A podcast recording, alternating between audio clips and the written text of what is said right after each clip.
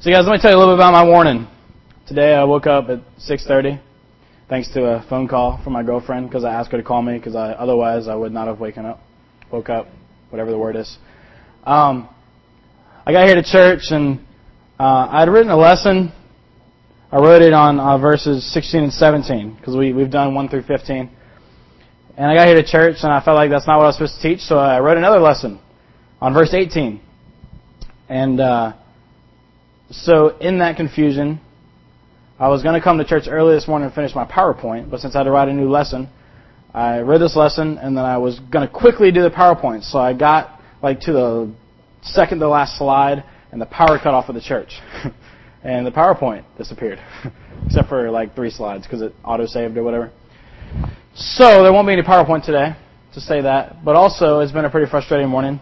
Uh, just a lot of rushing around uh, trying to get things done on time. And then, as when I left teaching the senior high schoolers uh, their Sunday school class, I left my wallet in there, and it disappeared.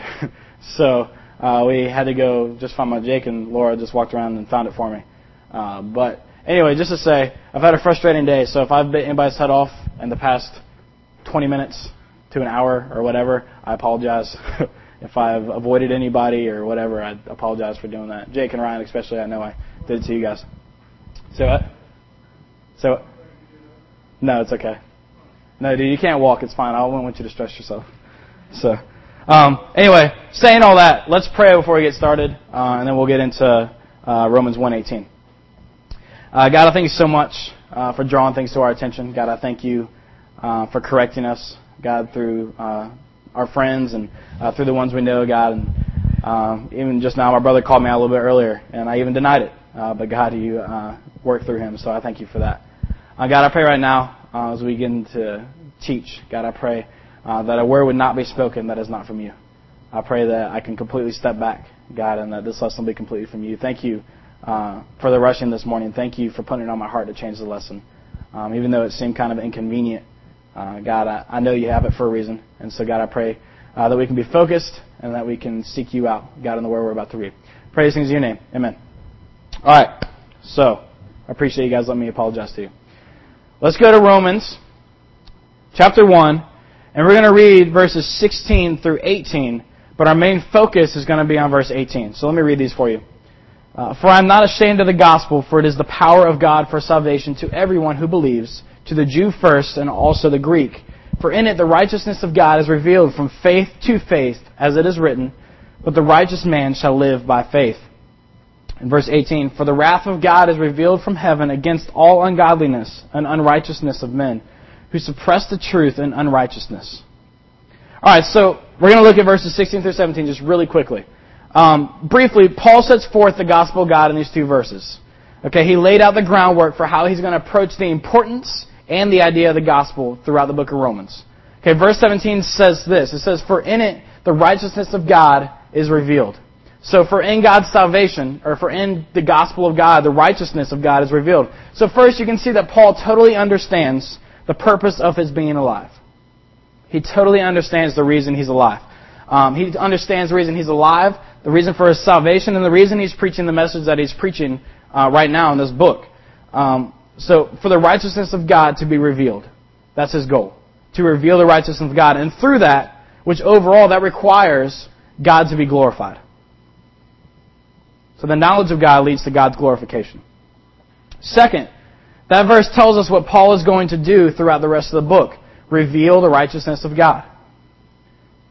And then verse 18, which we're going to start today, starts that argument. Okay, so Paul's going to go through now and reveal the righteousness of God through the gospel of Christ. He's going to explain that to us. What does salvation bring about for us? How is God revealed through that message? Alright, so that's our focus as we go through the rest of the book of Romans. All right, so verse 18. It says, For the wrath of God is revealed from heaven against all ungodliness and unrighteousness of men, who suppress the truth in ungodliness. All right, so interestingly enough, the first point Paul has about God's righteousness is wrath. The first thing Paul brings up about God's righteousness and how God is revealed through his gospel is wrath. The idea that God is even capable capable of wrath is really a stumbling block for a lot of people. Um, it's certainly against our wishful thinking as to how we want to picture God. Um, but I think more importantly to us in this room today, it's a stumbling block to Christians. It's something that we in the church look at and say, I really don't want God to be like that. Um, we like our God to bring us blessings and to be nice and gentle unless He's bringing judgment on somebody else. Because we know we all want somebody to get served. right?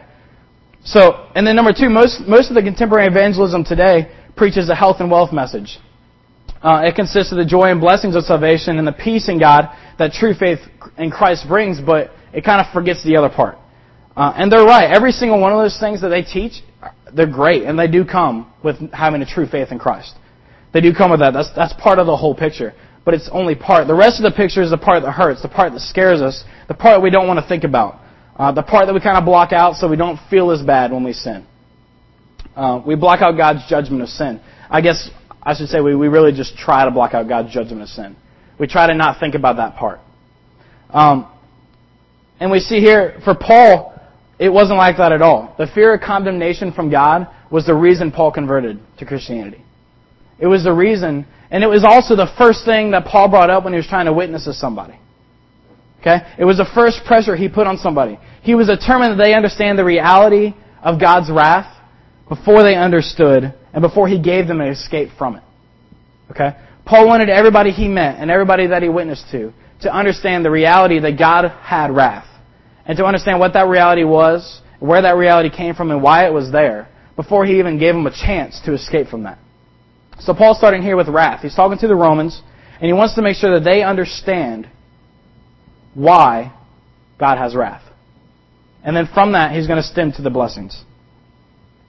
Alright, so we really, it makes sense to do it that way because we really can't understand uh, the nature of God's love unless we first understand how much he hates our sinful nature.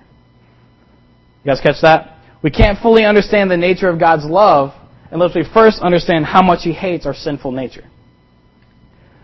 And we can't understand God's grace without first knowing the perfect demands of His law. How do we know God's being graceful if we don't know that He's letting us, giving us grace for not doing something? How do we know? And we can't appreciate forgiveness unless we first understand the eternal consequences of our sin and how a penalty has to be paid for it. Okay, so we have to first understand that we are wrong in order to make a correction and understand what is right for all what right means. We're not going to understand what wrong is, and we're not going to understand that forgiveness from the wrong, and we're not going to be able to make a correction to be right until we grasp how wrong it really is. All right. So let's look at the word wrath. What does it mean? Um, the word for wrath in Greek is orge. O R G E. And yes, it is pronounced like I said it. Orge. Um, and the closest and simplest translation is the word wrath. But the, nef- the definition for the word wrath is based on anger. Okay? So when the Bible talks about the wrath of God, it has a simple translation of anger. So how can we have an angry God? If He's the love that we hear about and seek for, how does anger mix in with that? How can God have a temper? You know, how can He act up when He's supposed to be all loving all the time? Um, God's attributes are balanced in divine perfection. As we know, God is perfect. We talked about that last week. Um, if He had no righteous anger or wrath, He would not be God. Just as much if He had no love, He would not be God. Okay? He perfectly hates just as much as he perfectly loves, perfectly loving righteousness and perfectly hating evil. You guys following? Good. Right, so as we discussed a little before, one of the biggest tragedies in modern Christianity is the failure to preach and teach the wrath of God and the condemnation it brings upon all unforgivable sin. Guys, we can't forget that yes, God saved us, and God is going to take care of us, and He is going to give us blessings, and it is joyful to know that, and we have a peace from that. But at the same time, guys, when we mess up, God is going to punish us. Wrath is going to happen, and we are all subject to it. Perfect example, the decay of the family. We can blame a million things for the situation that families are in in America today. We could blame whatever. But it always comes down to the fact that people don't realize why it is important. Okay, the reason family is important is because God says the family is important. That's the only reason. And since we don't realize that that's the basis for the family. We, fo- we don't focus on the right things to keep the family intact. And since we're not taught that's a sin to neglect the family, and really, since we're not taught that sin is bad, our families suffer willingly. It's our own doing. We ask for it. Okay, God's wrath is real in the family as well as it is real in each of our own lives. And you might say, Colin, we don't ask for God to destroy our families. Essentially, you do. You might, you might not pray to God and say, hey, uh, God, I really want you to destroy my family. Okay, I don't think that's a prayer anybody here has ever prayed. Okay, but at the same time, we're not seeking out God the way we should to protect our families and to uh, guide our families. You know, that we could be doing a lot more. We could be doing a lot more to understand why God is important in the family. And we could be doing a lot more to make God important in the family. So we're asking for it. We really are. By not focusing on that. And I'm not saying any specific one of you in here is doing that, but the church as a whole and the nation as a whole, it really is. Alright, so let's break down verse 18. That's kind of the introduction. We, we understand wrath now. We understand um, how God's wrath works into everyday situations in life. Um, so verse 18, here's a breakdown. We're going to look at the quality of God's wrath.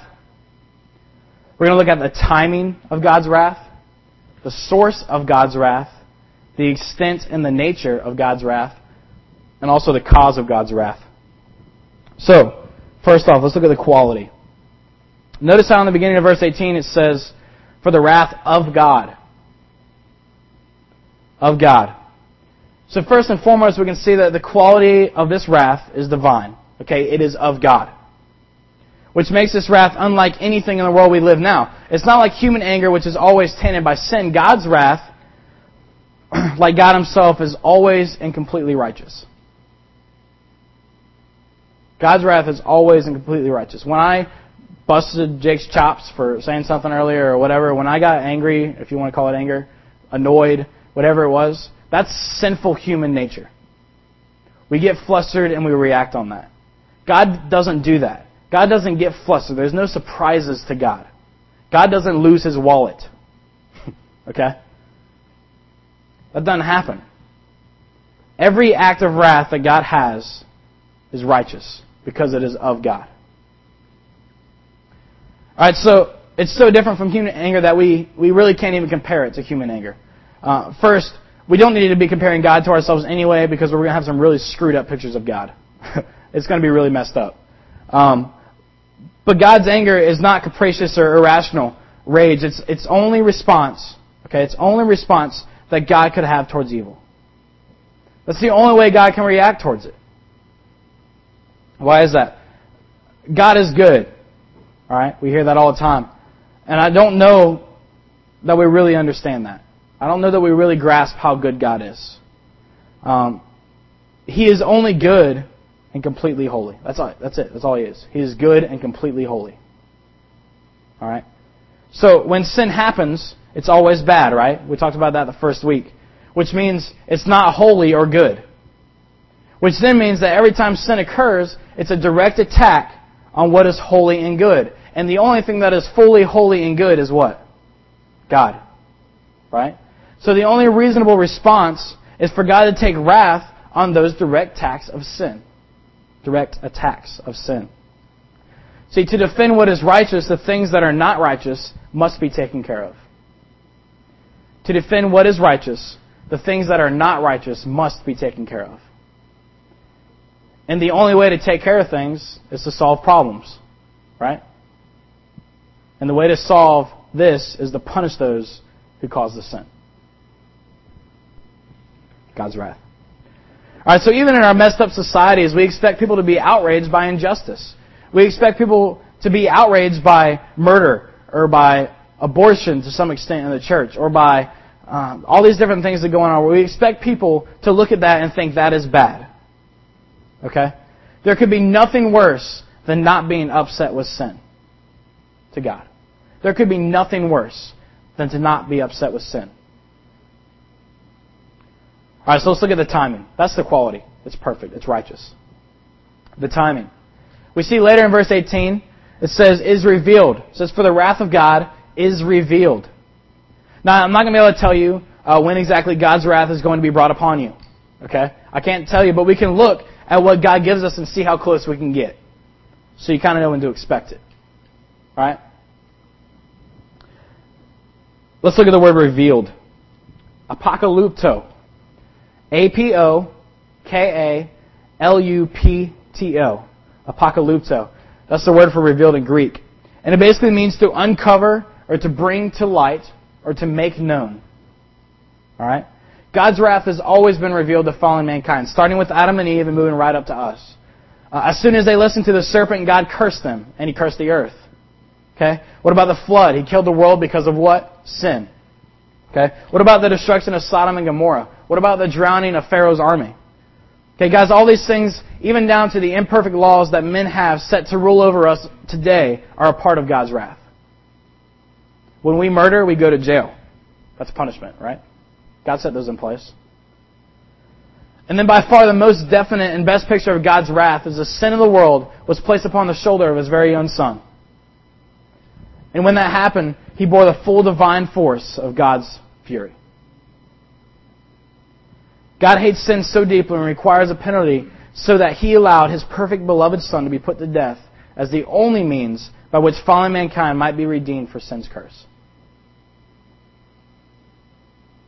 So if God hates sin so much, why does it seem that those outside of God and his and his will and his salvation seem to prosper so much and those that do evil constantly uh, why are they so well off? Why do we see people outside of the church and doing things that we know are wrong? Why do we see them prosper and, and not suffer? Well, if we take this verse for all it's worth, it says that God is going to have wrath on those people. It says that. However, it does say that it is revealed. Not that it is acted upon whenever sin happens, but that it is revealed. Okay, which doesn't mean that as soon as that person sins, God's wrath is going to happen right then. How many times have you sinned and then like a week later you realize it? you know? God's wrath didn't happen right away. And not that your realization is your wrath, but you know, how is God going to punish something you don't realize you did wrong? You know what I'm saying? It takes time. So if God's wrath is delayed, it's kind of like his bowl of wrath just kind of keeps filling up, right? Like he knows you sinned. So with increasing sin comes increasing wrath. Romans 2.5 says, they are only storing up wrath for the coming day of wrath. Okay? These unrighteous men, these unrighteous people that we see, that we notice and that we get so almost jealous of because they're not getting punished by God, those people, they're just storing up a bowl of wrath. That's all they're doing. They think they're getting away with it, but they're just storing up a bowl of wrath. So we don't have to worry about that too much. So I can't tell you exactly uh, when God is going to show wrath for all the different sins in our life. But I can tell you that God's wrath is going to be revealed for your sin. One second, Jesse, I'll get you. What that means, that makes God's wrath constant. Because we constantly sin. And God's wrath is going to be revealed. Again, don't think that God is all grace and mercy because God does rule and God does hate sin. Okay? Don't think He's all grace and mercy. His wrath is going to be shown. Jesse, what's up? I said, there is nothing worse than not being upset with sin to God. God has to be upset with sin. We should hurt for them, but it's not our job to create wrath for them. Does that make sense? Okay. You good? No, that's a good question. That's a good question. All right, so the source. So as we keep going through verse 18, we see the phrase, from heaven. For the wrath of God is revealed from heaven. So that means God's wrath is rendered from heaven. That's where it comes from. Despite Satan's present power as prince of the air and of this world, the earth ultimately belongs to God and is dominated by heaven. Okay, from which wrath is constantly manifested in the world of men. So heaven reveals God's wrath in two ways. Way number one, moral order moral order. When God made the world, He built a certain moral and physical laws uh, which have governed its operations since then. Okay? Just as a person falls to the ground when he jumps from a building, so does he fall into God's judgment when he deviates from God's moral law. It's kind of like built-in wrath. Okay? Uh, we see sin, or when we sin, it has a built-in effect.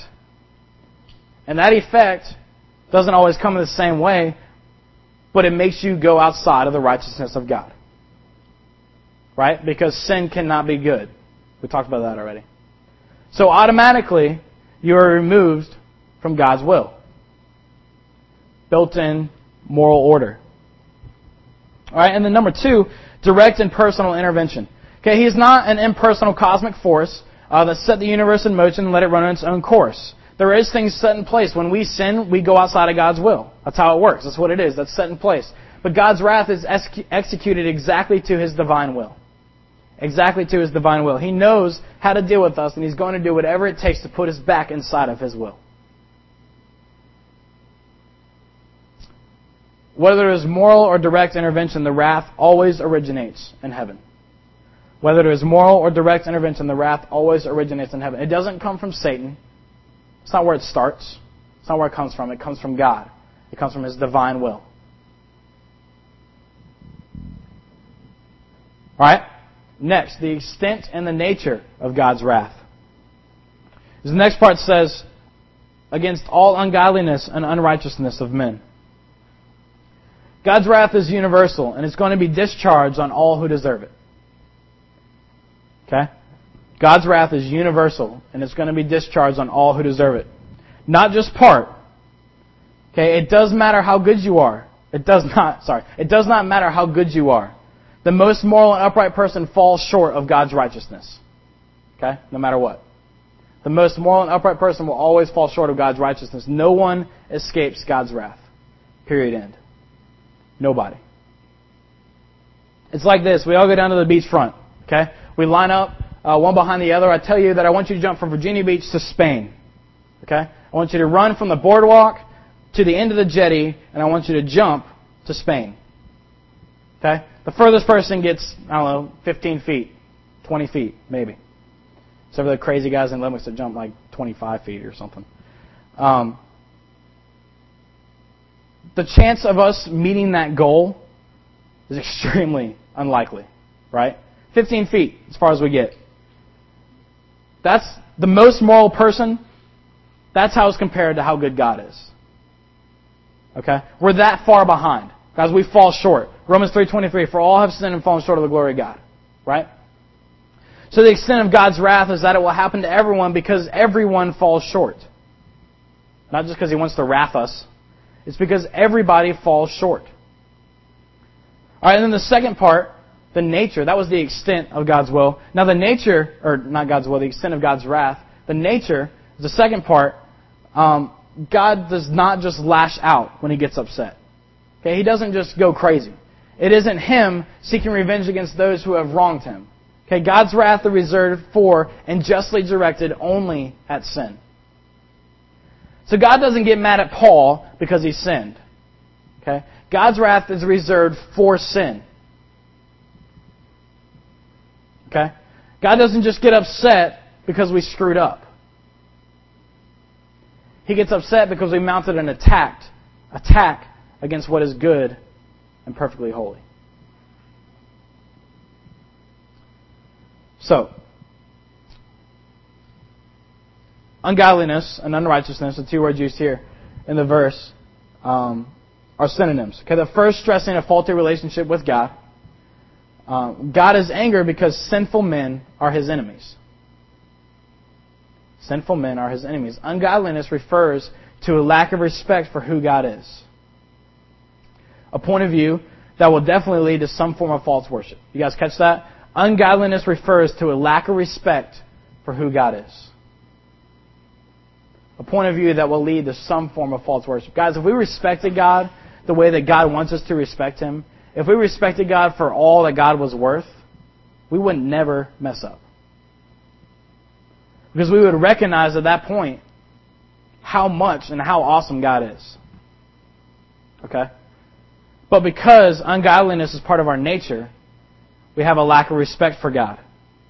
And at that point, we're going to fall into some form of worship that is not directed towards God. And then number two, unrighteousness encompasses the idea of ungodliness, but it's far more, um, but is more the focus of its result. Okay? Ungodliness is our lack of respect, And what is the result of that? It's unrighteousness. Sin first attacks God's majesty, then it attacks His law. Sin first attacks God's majesty, then it attacks His law. We do not act righteously because we are not rightly related to God. We do not act righteously because we are not rightly related to God. And because that relation is wrong, all other relations in our lives that we try to have are going to be wrong also. Ungodliness unavoidably is going to lead to unrighteousness. So it's not wrath's nature or God's nature to hate people. It is wrath's nature to hate sin that we all practice, and sin has to bring God's wrath. So that's wrath's nature. What's the cause? Who suppresses the truth and unrighteousness. That's the last part of the verse. Who suppresses the truth and unrighteousness. So, how can God hold those who have so much less chance of hearing the gospel um, responsible for moral or spiritual failure? How can He do that? The answer is that because we're so inclined to follow sin, that also makes us inclined to resist God. Because we're so inclined to follow sin, that also makes us inclined to resist God. This part of the verse really says, Who suppresses the truth by upholding sin? Okay? It says, Who suppresses the truth and unrighteousness? What is unrighteousness? That's sin. Okay? So, who suppresses the truth by upholding sin? Unrighteousness is so much a part of man's nature that every person has a built in natural desire to suppress and oppose God's truth. Or, in other words, to sin. It's a little bit different when you think about it that way, isn't it? I don't resist God. You do every time you sin. You resist God. You uphold sin above God. See, everyone can recognize that something created the world. Everybody. Everybody can recognize it.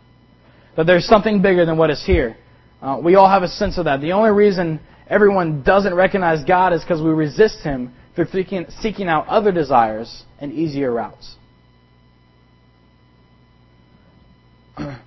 Since we're not naturally inclined to seek God because sin entered the world, Adam and Eve were naturally inclined to seek God. But then sin entered the world, and at that point, we weren't any longer. We miss Him because of that. Okay, even when God was on earth, men still sought after darkness instead of light. Okay, John 3.19. Men sought after the darkness instead of the light. Romans 1.19 says that it's evident within us and around us who He is. It's evident by how we were made, who we are, and what's around us, who God is. So every person, no matter how isolated from God's word or the gospel, is held accountable and is subject to God's wrath because through they're not recognizing God. They're resisting God. And resisting God is sin. So the cause is not God's hate for sin. Okay? The cause of God's wrath is not God's hate for sin. The cause of wrath is our sin. Does that make sense? It starts with our mistake. And then God has to hate that mistake. That's the second step. If we didn't sin, God wouldn't have to hate the evil, right? Because there wouldn't be evil. But since we sin, that happens first, and then God has to hate that sin which creates wrath and anger. Do you guys have any questions about wrath? This is the introduction. Uh, next week we're going to look at part one, and the week after that we're going to look at part two of God's wrath. Okay? This is just the intro to the wrath. All right? So I'm going to go ahead and read um, verses 19 through 21, and uh, we're going to look at um, just so you guys can kind of focus for next week on what's coming up. It says this. I'm going to read 18 through 21. For the wrath of God is revealed from heaven against all ungodliness and unrighteousness of men, who suppress the truth and unrighteousness, because that which is known about God is evident within them for God made it evident to them. For since the creation of the world, his invisible attributes, his eternal power, and his divine nature have been clearly seen, being understood through what has been made, so that they are without excuse. For even though they knew God, they did not honor him as God or give thanks, but they became futile in their speculations and their foolish heart was darkened. Alright? So next week, part one, reasons for God's wrath. And then after that, part two, reasons for God's wrath. Unless I can combine it all into one, in which it will just be reasons for God's wrath. That's right. That's right. So, all right, let's pray, and we'll uh, we're free to go. God, thank you so much uh, for this time that we're able to come in here and meet God and uh, seek you out, God, and listen to you. And um, God, I just pray that that we really understand how great our sin is. God, even the little things. I pray that we understand, um, God, how good you are, and so that we understand, God, that when we sin, it's a direct attack to you. God, thank you uh, for bringing things like that to our attention. God, thank you for not hating us before uh, we mess up, God, but that we have to mess up in order to, to earn the anger, to earn the wrath. And God, I pray um, that you make us whole in you. God, that we seek you out uh, daily, God, so that we can avoid these things, God, so that your word is the first thing that comes to mind, not frustration or anger or annoyance.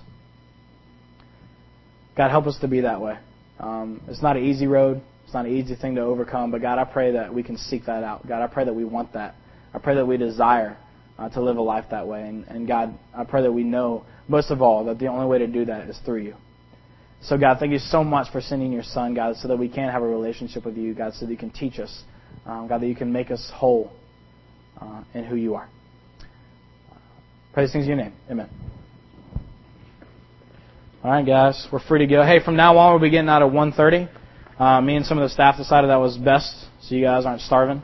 So that is the plan to leave at 1:30 every Sunday.